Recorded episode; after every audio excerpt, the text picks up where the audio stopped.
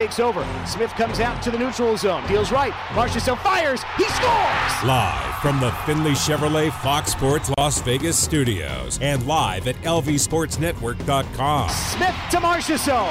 4-2 Golden Knights. This is the Vegas Golden Knights Insider Show, your destination for inside access with the team, exclusive player interviews, and breaking news from around the National Hockey League. Here are your hosts, Darren Millard and Ryan Wallace. Welcome in, Vegas Golden Knights Insider Show, Fox Sports Las Vegas. Wallace, Millard, Chapman inside the Finley Chevrolet Fox Sports Las Vegas studios. Finley Chevrolet on the 215, home of the... Woo! So how are we all feeling now that we're back home, ready to start this best-of-three Stanley Cup semifinal series? Let's throw open the phone lines right away and get an idea of where the vibe is at for the Vegas Golden Knights. So with those 10 wins now in the bank, 2 wins shy of a Stanley Cup final appearance, and 6 wins away from a Stanley Cup title. 702-876-1340. Curious where everybody's head and hearts are at right now, Ryan. Yeah, it'll be interesting to kind of check in with the fan base and get a gauge on where you're at with this series. Tied 2-2, both teams getting a split on the other's home ice, and now setting up a best-of-3 and one in which I think maybe we're surprised through 4 games that it's a 2-2 series, but at the same time, I think that result is just because both teams at times have done enough to win 2 games. I'm a little surprised that it's 2-2. Coming into it, you've got the team with 40 wins on the year against a 4 seed, and just trying to look at it from the outside, because we didn't have anything to base things on. It looked like Vegas would be a 3-1 favorite through the first 4 games, and that kind of setup going through to it. And I'm impressed by what Montreal's been able to do so far in this set. Yeah, I mean, you look at the game last night for the Canadiens, and it's incredibly impressive, their ability to smother the Golden Knights, to really not give Vegas anything through the middle of the ice, and yet the Golden Knights come out of that game with a win, in large part due to the heroics of Robin Lehner. 702-876-1340. A couple of lines open. We'll get to the phones in just a second. Robin Lehner is the story from Montreal. And he kind of quells the noise around what happened in Game 3 with Marc-Andre Fleury. Surprised or not that the Golden Knights decided to switch up the net mining after Game 3? Not surprised. I think you could kind of feel a change coming, and you know, I wouldn't have necessarily been shocked if Marc-Andre Fleury went for Vegas in Game 4, but if they didn't look particularly comfortable, maybe at that point you make the change. But you know, in terms of Pete DeBoer, in terms of handling goalies, and really to a greater extent, when it comes to Pete DeBoer and managing his lineup, he has made the right decision quite nearly every single time this postseason. At this point, I'm done questioning whether or not he's making the right decision, because it's easy to see he's got his he's got his thumb on the pulse of this team, and he really knows what he's doing in terms of making those changes. It's easy if you're the guy that switches up the goaltending all the time. It's easy if you're the guy that sticks with the goalie all the time. Pete DeBoer is a goalie whisperer because he does both all the time. If you can do both all the time. Let's go to the phone lines. Todd, welcome to the VGK Insider Show. You're leading off today. Hey, how you guys doing today? Good. Yeah, I'm glad they got the win last night. You know, they should have got the win Friday. Seemed like Montreal outplayed them a little bit last night, but we got lucky and got the win. I'm glad that Ryan touched on the pregame show yesterday about the need to get better on the power play and still the lack of forward depth scoring. So where's your head and your heart right now? Oh, I'm all the way with the Knights, you know. Hopefully they win the next 2 and it's over.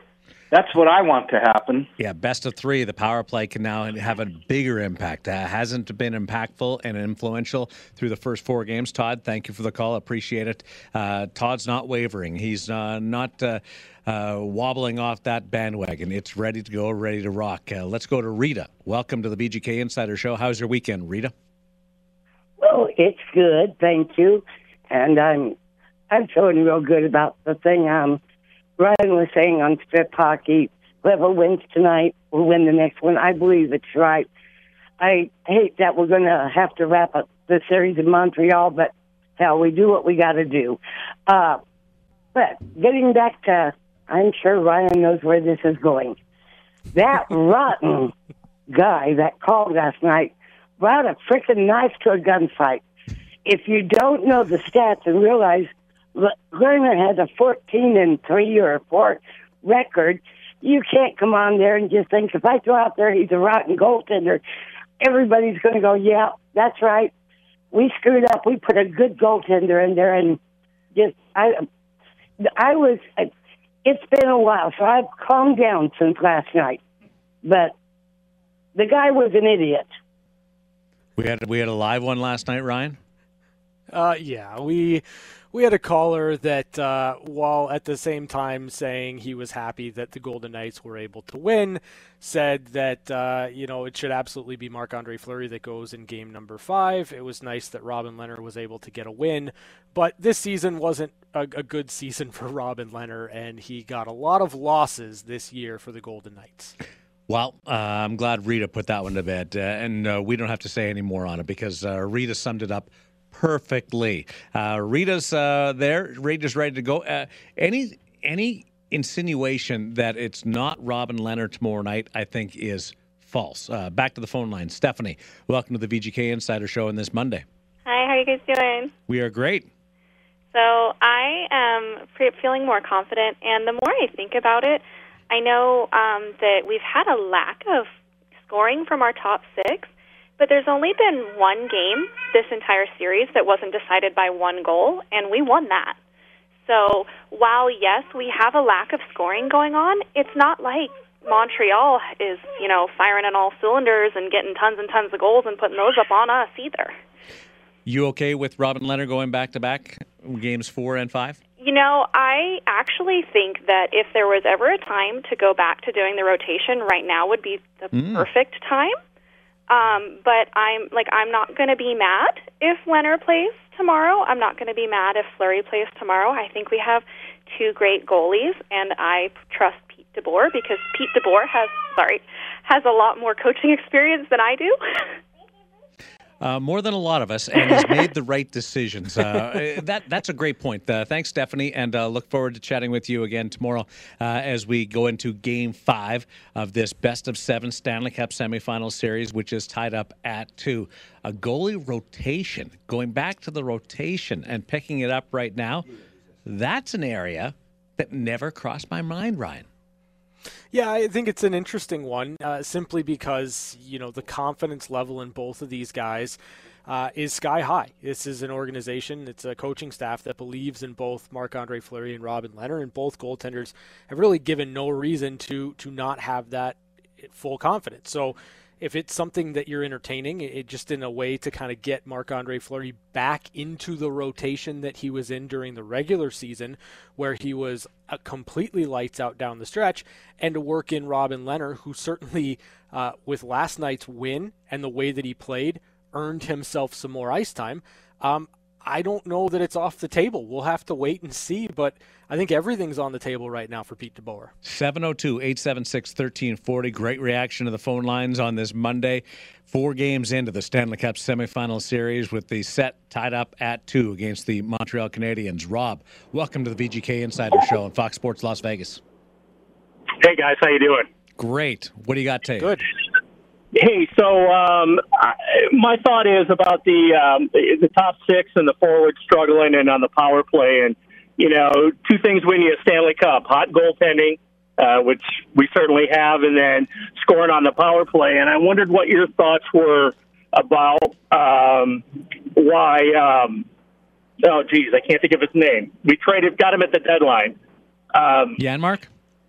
Janmark, thank you. Why he's not up on the first line trying to get some speed back in and change things up, and you know what your thoughts are on maybe doing that, because I think the Tuck situation is he's better where he's at on the third line, and you know they get a little bit more momentum going on those stable lines than moving things around. I'll take it, and then I want Ryan to jump in here. The reason why they've made the decisions that they have in the perspective that I come at is they wanted to try Tuck up front because he's got all the speed, Rob. And he was able to generate or replicate what Chandler Stephenson brings to the lineup. Now, if you're not going to play Tuck there, you're going to move him back to the third line. You need Janmark with him and Nick Waugh, because they've been going good lately. So you try to disrupt the rest of the lineup as little as possible, and that's why I think you've watched Tuck slide up and then come back, and Nosek be the player that moved up to the top line to cause as little disruption as possible, while still trying to get Pacioretty and Stone on the right path, right? Yeah, for me, I think Matthias Janmark makes a lot of sense up on the top line, but when you kind of peel back the layers a little bit, then it kind of takes away the depth that you would have with your third line. And for me, when you look at where the goals are coming from in this series, it's Tuck to Janmark for one, and then you've got two from Nick Waugh, and then everything else is from the defenseman. So I just think that it's more balanced if you can keep Janmark, Waugh, and Tuck together.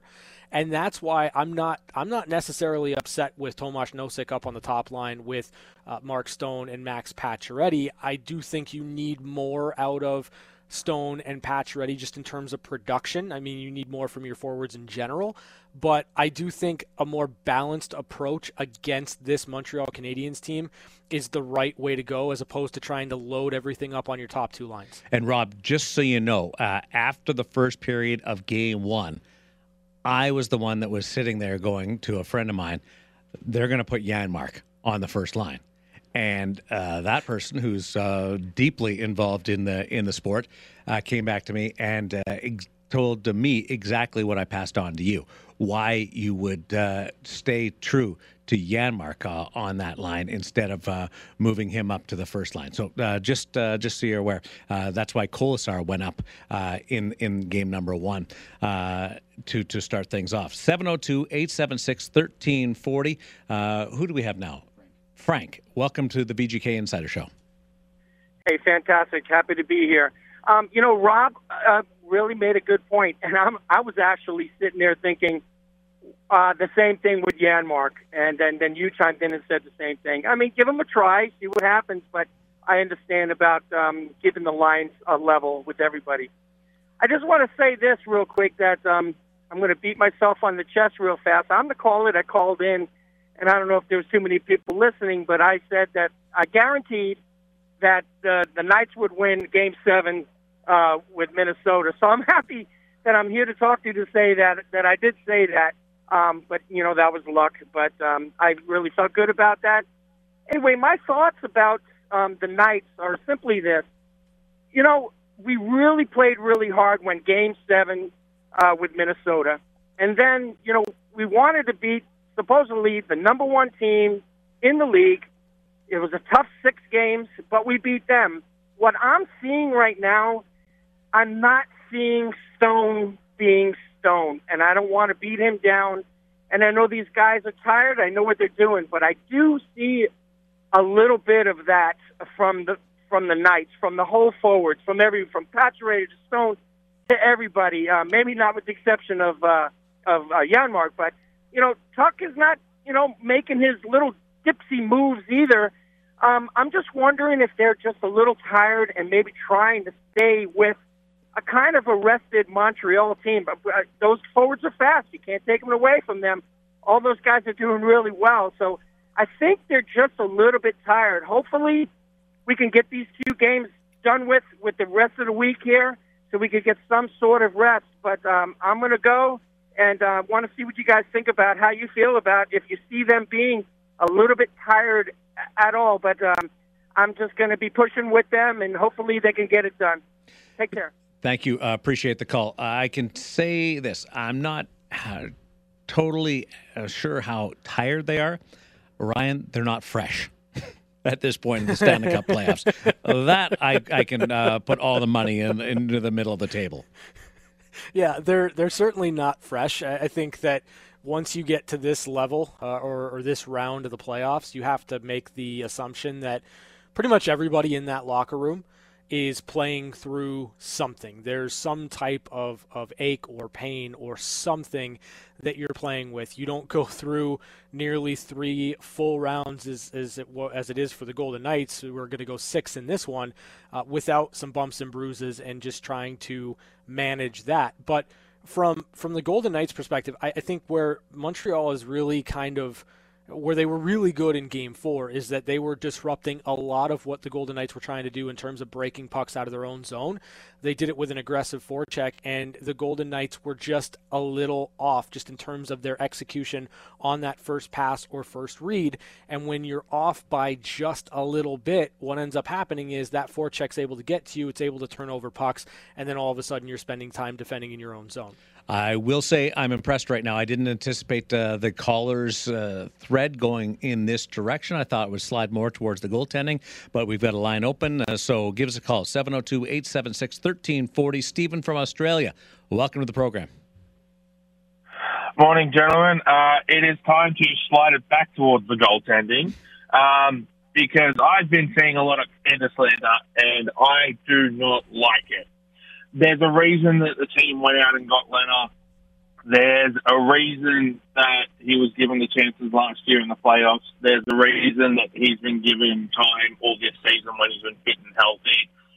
There's a reason that he, if my memory serves me correctly, is a former Vezina finalist, or at the very least a candidate for the Vezina. Lehner's a fantastic goalie. Look, was I a little bit surprised by the decision? Absolutely. Do I believe Pete when he says that Fleury's mistake was not part of the reason that Lehner was selected? No, I don't, but I'm also rather cynical. I trust Pete DeBoer. I think that Pete DeBoer knows exactly what he's doing. There's a reason that the front office went out and hired him to replace Gallant. Do I agree with everything the front office does as well? No, I don't, but I trust them on this. I think that in terms of the overall series, I believe that Vegas needs to end it in six. Like, best case scenario, Vegas ends it in six. They come back, they have a few days off. Islanders, Lightning go seven, so they've got to play an extra day and then travel cross-country to T-Mobile to start the series. So, like, that's best case scenario. Obviously, you take a game seven if it means you get to the final. You know, come on, Vegas. Let's get behind both goalies and the coach and win the Stanley Cup. Allez, Vegas, soutenons les gardiens et la tourne et gagnons la Coupe Stanley. Well done. Appreciate it. Thank you, Stephen, calling from Down Under. I was surprised at the amount of action on social media before the game when Robin Lehner was speculated and then confirmed that he was going to be the starting goaltender. Yeah, that makes a lot of sense. You don't spend a lot of time on social media. It seemed like a logical sense when you've got two goaltenders, and it didn't come out of nowhere. The organization has been very public that they intended on using two goaltenders throughout the Stanley Cup playoffs, and coming off a series in which you're trailing 2-1, it, to me, was a logical time. But social media does sometimes get the better of me. Mike, welcome to the VGK Insider Show on Fox Sports Las Vegas ahead of Ryan. Yes, sir. Yes, sir. Yes, sir. When Steve says good morning, gentlemen, he means it. Yes, he does. It's really true. So the other part of it is at the risk of becoming Barstool Radio, I too was PO'd by that call last night about Lehner having a terrible season. Good heavens. I mean, if you're going to call a sports talk show, at least have a clue. And he didn't. And let me just say, Ryan, you handled it like a real pro. And you didn't jump through the microphone like you could have, and I appreciated that. The other thing is when Pete DeBoer said, no matter what Flower did in that game, his mind was set on starting Lehner in the next game. And that would be true, because if you win, you're up 2-1, you've got a game to spare, and you've won back home ice. And if you lose like you lost, it just looks bad, but you're going to give Flower a rest. So there wasn't any loss there. There wasn't any having to explain yourself, not that Pete DeBoer ever has to. He's an amazing coach, and the Jack Adams Award is lesser for him not being a finalist. Mike, would it have been a bigger gamble had the Golden Knights been up 2-1 to change the goaltending than down 2-1, or how would you have looked at it? I would have said that you had to make the change because Flower made two glaring errors in two consecutive games, and he's just flat out beat up and tired. And so Lehner, again, like Stephen pointed out, was acquired for a reason. Mm-hmm. So you've got to put him in net. That's it. Agree. And now we'll see where they go, whether it will be a rotation, which Stephanie alluded to, or whether Robin Lehner goes in Game 5, which I expect them to do, or somewhere in between. Michael, you're on the VGK Insider Show on Fox Sports Las Vegas.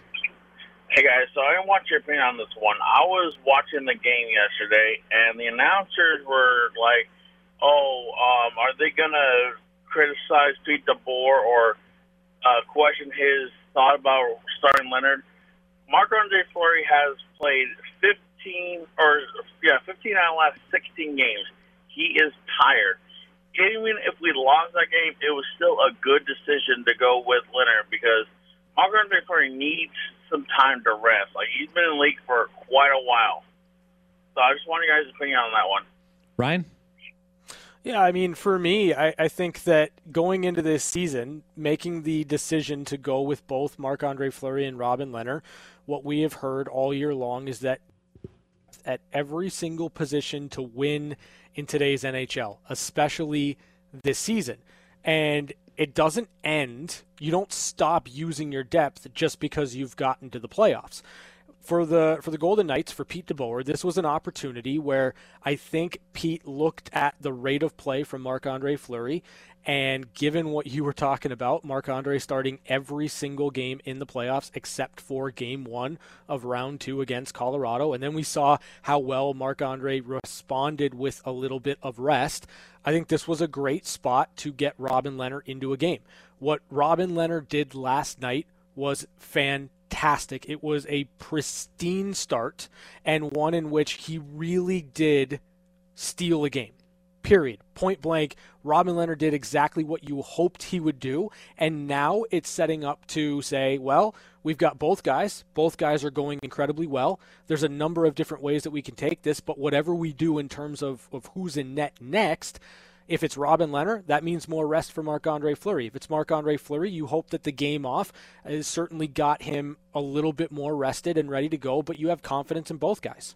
Do you think a lot of people cheer for the player over the team in this situation? Yes. Well, okay, let me kind of add some nuance to that. Based on what I saw leading up to the game yesterday, and honestly based on what I've seen all season long, on Twitter, various social media apps, in terms of who was or wasn't in goal in particular nights, yes, there is a faction of people that root for the player before they root for the team. Do you follow auto racing at all? Because I'm going to use this analogy, and I don't know how much I should go into detail on it. Formula One in particular. And I'm not the biggest racing guy. Trust me on this. But it's the best analogy that I can come up with. So you've got teams in Formula One. Do you follow it, Ryan? Not even a little bit. Okay. So you've got teams. There's like 12 teams, I think, or I don't know, somewhere around there. And each team has two drivers. Two players, but there's a lot of fans out there that are polarized. They may cheer for Team A, but they really cheer for Team A with driver 1 instead of Team A drivers 1 and 2. So they'll get mad if driver 2 gets preferential treatment or something along that line, and they actually end up rooting against their own team.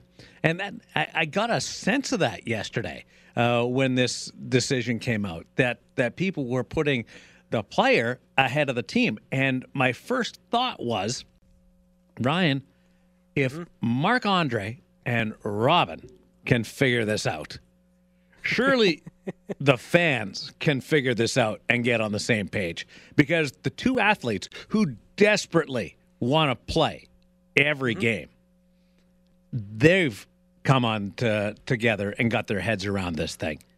Now it's time for everybody else. Well, I mean, they've got a common goal, right? They want to win. But shouldn't the fan too? That's where I'm coming from. Like, I approach this a little bit differently, and I kind of remember back to when I was a diehard fan of a sports team, and that's gone away quite a bit since I've been in the industry. But, like, I don't care how it gets done. I don't care who gets it done, as long as it gets done, right? Like, Robin Lehner and Marc-Andre Fleury, they are both pulling on the same rope. And every single man in that locker room is pulling on the same rope with the same common goal of winning a Stanley Cup. And if you identify yourself as a Vegas Golden Knights fan, and that is first and foremost, it shouldn't matter to you if it's Robin Lehner, if it's Marc-Andre Fleury, if it's Logan Thompson, if it's Darren Millard in net. As long as the job gets done, that satisfies your fandom, or at least it should. Let's finish things off. Final call of the day. Rick, you're on the VGK Insider Show on Fox Sports Las Vegas. Hey, guys. You know, a lot of this goalie talk, it just gets kind of old because there's really more serious things to worry about. We're so thin at center, and it's apparent with Stephenson's injury, just a huge loss. And I think it's come back to haunt us how thin we are at center. I think Cody Glass's lack of development really has shown how thin we are, and we got problems there that we can't really replace a player like Stephenson, who's one of the few guys who can move it through the neutral zone with speed. And that's a much bigger problem than... We don't have a problem. I guarantee upstairs they're not worried about our goaltending situation. They're worrying about our inability to move the puck through the neutral zone after having one center. Let me fire this one back to you. Would you put Cody Glass in, or would you consider putting Cody Glass in just to play on the power play? I think they would if they saw... If they know where he is in his game. And right. I just don't think he has developed the way they thought he would. And, you know, they rolled that. That's the decision they made when they let Suzuki go. Krebs, it just isn't ready yet. I mean, he looks like a dynamic player. But, you know, when you get through Karlsson and Wah, there's no other centers, really. I mean, no chick is serviceable. But we're really thin at such a crucial position in the playoffs where it comes down to face-offs. So when we're losing every face-off, because Stephenson was getting pretty good at face-offs, and we're just chasing the puck half the game. Well, and it really just changes the whole dynamic of these games, because the Canadiens are a very good face-off team, and they got a lot of fast forwards. And it's just, you know, the fact we're 2-2 just shows that, you know, we grind these wins out, but when it comes to facing a dynamic team like Tampa Bay or even a gritty team like the Islanders, we have got to be able to move the puck through the neutral zone and tilt the ice a little like we did against Colorado. But you're right. Chandler Stephenson was available there. It sounded like your phone just cut out there, so I'll jump in. Chandler Stephenson, you lost two centers at the same time, Stephenson and then Nosek. Nosek is back, and now we'll see where Chandler Stephenson is as far as returning to the Stanley Cup playoffs. There's some news on that from Pete DeBoer and his media availability this morning. And, Ryan, I've got a take on Chandler Stephenson that you may be slightly surprised at. It doesn't come at it from the traditional angle, and I'll pass that along to you. Thanks to all the callers, and we'll continue with the Chandler Stephenson conversation next on Fox Sports Las Vegas. Goes behind the goal, waggles out and shoots, knocked down in front, Wah stopped, another try! He scores! Nicholas Wah in overtime! He waited and lifted it over the fallen Carey Price. Nick Wah wins it for Vegas at OT. 2-1. The Knights win it, and they tie the series 2-2. Oh, that was unbelievable. I got my family in here. I know they were really happy, and I know we wanted the win pretty bad there. So we battled back in the third, and we're ready for overtime. So it's a nice feeling for sure. I always dream about scoring at the Bell Centre, doing it in overtime, and in the series there in semifinals, it's even better. So it's really nice, like I said, to get the win for the boys, and we battled back. So yeah, it's a big win. Win for the boys. Nick Waugh coming up large in extra time. Both games go to overtime in Montreal. Series tied at 2. Coming back to Vegas, T-Mobile Arena tomorrow night, 5 o'clock start over at the Fortress. And the winner will take a 3-2 series lead. And they've gone back and forth during this set. Darren Millard, Brian Wallace here on Fox Sports Las Vegas, VGK Insider Show, joined by Chris Chapman. We've got some sound to bring you later on in the program from the Vegas Golden Knights before they departed Montreal and making that 4-hour flight back across the continent. But not the first time that a guy named Waugh has come up big in Montreal in overtime, Ryan. Yeah. Always got to rub in 93 for me. Thank you. No, listen, I think it's a great moment for Nick Waugh, and it's obviously game 4. Like, that's the one he's going to remember, but we can't forget that he had a goal in game number 3 as well. So 2 goals in 2 games up in Montreal for Nick Waugh, and there's something about the player, Nick Waugh specifically, where, you know, in the context of a game, in the context of big moments, he's able to kind of find a way to elevate his game. And he comes up with an absolutely brilliant play. He gets 3 touches, and it's the final one that he settles. He's poised, and he does what he needs to do to lift it over Carey Price. That's just nerves of steel from Nick Waugh in a huge moment. I don't know whether there's a pulse there, to be honest.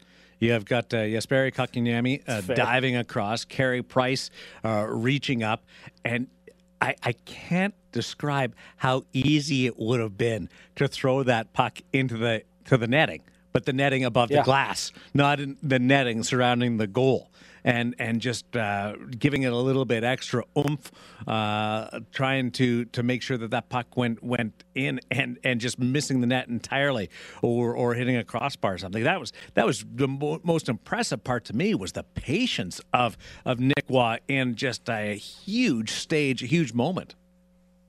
Oh, 100%. And again, like, you know, he tried to kind of stuff that one in. He gets that rebound back, and, you know, Carey Price is in full scramble mode. And for Nick Waugh, it's those types of moments that kind of define a career when you're all said and done. And for Nick Waugh, he's got a game winner in the third round of the playoffs in Montreal. Right? Like, you can never take that moment away from him, and it's all because he had the poise to make the right play that he needed to make at that stage of the game.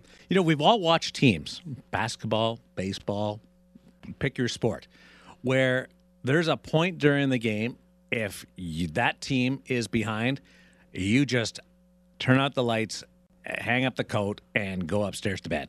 Like, we've had callers that have done that this year, and we always say, don't do it, because this team is never out of the game. And even though, and to be honest, they had nothing going on for our large stretches of that game. 0 going on offensively. There was still a big part of me that thought, they're in this game. And that's not always the case with teams. I didn't have Braden McNabb pinch again and getting the puck to go 18 hole on Carey Price and not hit. I don't know whether that puck hit the back of the net. Really, it went through Carey Price, flopped down. You know how hard it is to score in the National Hockey League without the puck hitting the back of the net? And it doesn't happen very often. They got a break. Now, McNabb forced his way into the play and got that puck to go. But they found a way to stay close, Robin Lehner, and then capitalize on an opportunity, which was the overtime. McNabb gave them an opportunity to win the game, and they came through. Yeah, and as much as we're going to highlight Braden McNabb, and we should, because obviously it's the first goal of the playoffs for Braden McNabb, it's a huge moment where you get a player that's not necessarily known for his ability to pinch in or chip in offensively to come up with that goal. It's huge, but a lot of really good work down low by William Karlsson to get that goal, especially when we're talking about the lack of production from the top six. We should highlight that William Karlsson was incredibly instrumental in that goal coming on the board for the Golden Knights. But, you know, you mentioned it, Darren.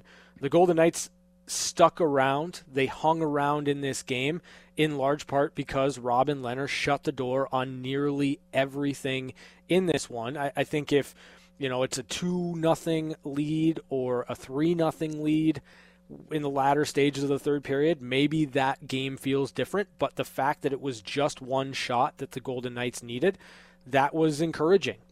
You've got a sample size between the Montreal Canadiens and the Vegas Golden Knights over 4 games. Mm-hmm. Who's been the better team? Has there been a better team?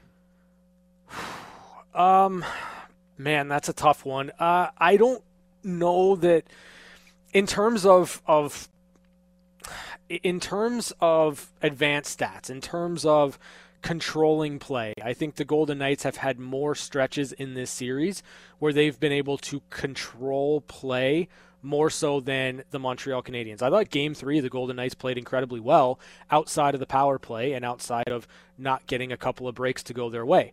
But overall, I thought Game 3 was a really solid game from the Golden Knights. Then you look at Game 1 and 2, the Golden Knights were better in the second and third period than the Montreal Canadiens, but they were outplayed in the first 2 periods, or in the first period of both of those games. Game 4, I thought Montreal was absolutely fantastic, and the Golden Knights steal one. So to me, I think for stretches, the Golden Knights have been better longer. The Montreal Canadiens have been far more opportunistic, and that is why this series is knotted up at 2. Counterpunchers. That's what they are. They're great counterpunchers. Based on your math, and I'm not including the overtimes because they ended relatively quick, 7-5 in control of periods. In favor of the Vegas Golden Knights so far in this set. That's too close to call. That's an even series. That tells you that this series is basically where it should be. Now, the Chandler-Stephenson conversation. Yeah. There's an inkling from Pete DeBoer, and do we have that clip, Chris? No? Okay, so we heard from Pete DeBoer today talking about Chandler-Stephenson and hinted that there may be a return. I don't know when, whether that's Game 5, whether that's later on in the series or in time for the Stanley Cup final. But it's optimistic to hear Pete speak in those words. His exact words were on the horizon. On the horizon. Yeah. So it's optimistic to hear that compared to not going down the path of discussing Chandler-Stephenson other than that he was game-time decision or wasn't going to play. Here's the thing about Chandler-Stephenson. One of the biggest criticisms from the outside world of the Vegas Golden Knights is they don't have a true number one center. Mm-hmm. That's fair? From I mean, that's... Yeah, 100%. Okay. Chandler-Stephenson, I think, his value, the respect factor, the appreciation for what he does, I think he has increased all of that by being out of the lineup as opposed to what he was doing in the lineup. And that's different. That's not to say that he wasn't playing well. It's actually the opposite. He was playing so good, but people get their heads around a narrative and they say, picked up 5th-round pick, Washington, not that prototypical big center, star, stud, everything. They've got a hole there. Well, he comes out of the lineup, Ryan, and people go, oh, he means a lot to Pacioretty and Stone. He really, in a lot of ways, makes that number one line go, which allows your power play to go a little bit better, which allows your second and third lines to go because of matchups. He's really important. So Chandler-Stephenson and his value has increased in the 3 games he's been out exponentially. Well, we saw it earlier this year, too, when Chandler Stephenson was out of the lineup serving a suspension, and the top line, Pacioretty and Stone, just did not seem as in sync as they were earlier on in the year. And what I think is so interesting about this, because I don't know that it's necessarily something that we deal with here as a fan base or covering this team locally, but it is certainly a narrative that we hear, that the Golden Knights don't have a true number one center. They don't have the center depth to be really in the Final Four challenging for a Stanley Cup. But what I find interesting is when did we start giving up on or understanding that this is what a player is and they're never ever going to be anything other than what they are at like age 25, right? Like there's always room for improvement. There's always room for changing scenery. And we saw it with William Karlsson here year one with the Golden Knights. Goes on an absolutely incredible run because he was given an opportunity to play further up the lineup. Chandler Stephenson, given the opportunity to play further up the lineup here in Vegas, has chemistry with Pacioretty and Stone. And is Chandler Stephenson Jack Eichel? No, he's not.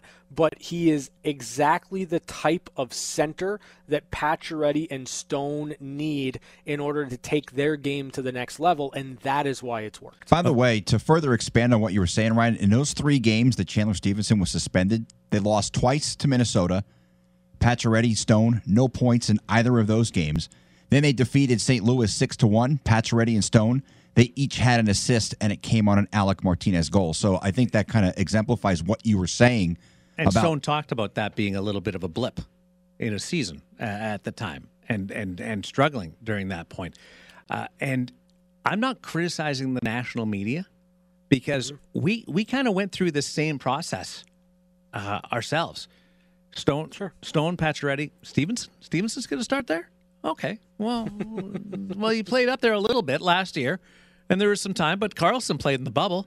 But Stevenson's going to start there? Okay, well, all right. And then it took off. So everybody else is just catching up to what we've already gone through.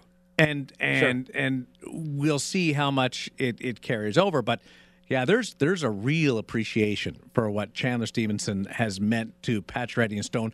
And Chapman used the great word chemistry. Chemistry between players sometimes can supersede talent or ability in a lot of ways, and that's what those three players have. That. Yeah, it's complementary players. It's utilizing different skill sets in order to build a line that you think can really play and dominate possession. And you know, it's not, as you've brought up many times this year, Darren, I don't think it's a coincidence that Max Pacioretty and Mark Stone are having the best seasons of their careers, and Chandler Stephenson is that common denominator. There is something about Chandler Stephenson's style of play, his speed, the skills that he brings, that opens things up for Pacioretty and Stone, and that is a line that just works. You are going to hear from Jonathan Marchessault, Alex Pietrangelo, and Pete DeBoer when we continue in hour number 2 of the VGK Insider Show. Plus, Vegas and Montreal, not the only Stanley Cup semifinal series that's tied up at 2. It's the VGK Insider Show on Fox Sports Las Vegas. Perry gets the puck in front. Big step, Lehner! He jumped to his left. He stopped Stahl. The whistle stops play.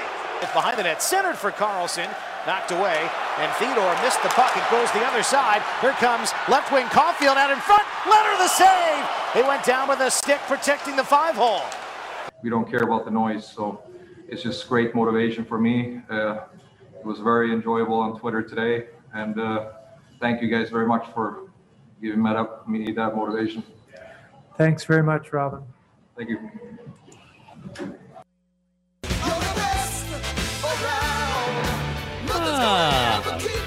By the way, that's Dave Keon Jr., son of the Hockey Hall of Famer Dave Keon, who's the moderator of the media availability. Normally we wouldn't have that in. No, we wouldn't normally throw that in. But when you're the son of a Hockey Hall of Famer, like Junior is, and a buddy of mine, thought I'd throw that in. But I love it. Like, thank you very much, Robin. Like after Robin just gives it to everybody who's on social media. Oh, I was talking about me forgetting to cut that part out. That's all right. No. I actually thought you did that on purpose. And I can't bug you. I can't take any shots at you because you put Bob and Doug McKenzie in last week. So I have 4 more days after today of being nice to Chris Chapman. We'll see how that goes, whether I can really bite my tongue where I have a tongue left at all.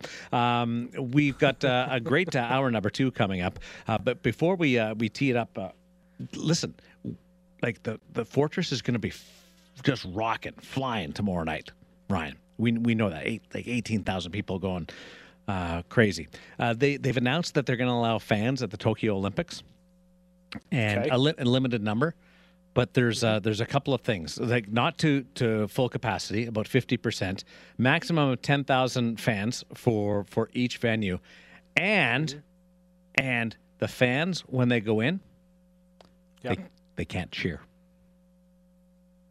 Well, that's that's fine. Like today, they'll just like all things in modern life today, they'll just yell and scream at each other on Twitter about it. Probably. But can you imagine? Yeah. Like, is it worth going if you can't cheer? I mean, I don't know. The Olympics are an experience, right? Like, I think that there's something to be said about being at an Olympic Games. But I mean, I'm kind of in the same boat. Like, you're telling me the 100-meter, like you're not going to be able to, and you can't cheer? If I'm going to a sporting event, any sporting event, I don't care what it is, I want to be able to let loose and I want to be able to cheer. It wouldn't be worth it for me. Like, I'm telling you that right now. I wouldn't want to put in the travel. I wouldn't want to put in the time or the energy to go there and have to sit there like it's a silent auction. But, for some people that are like really into the Olympics, I'm sure that it is worth it, I guess. Well, the good news is they're only allowing local fans. So even though my wife and I had tickets for a couple of events, we are unable to. Well, she could actually go, but I can't. Whitewater rafting, I could go and not cheer. I could get away with that one, but not the 100-meter. When we come back, Pete DeBoer, Jonathan Marchessault, and Alex Pietrangelo all talking about where the Vegas Golden Knights are in this series against the Montreal Canadiens. Hour 2 of the VGK Insider Show on the way on Fox Sports Las Vegas.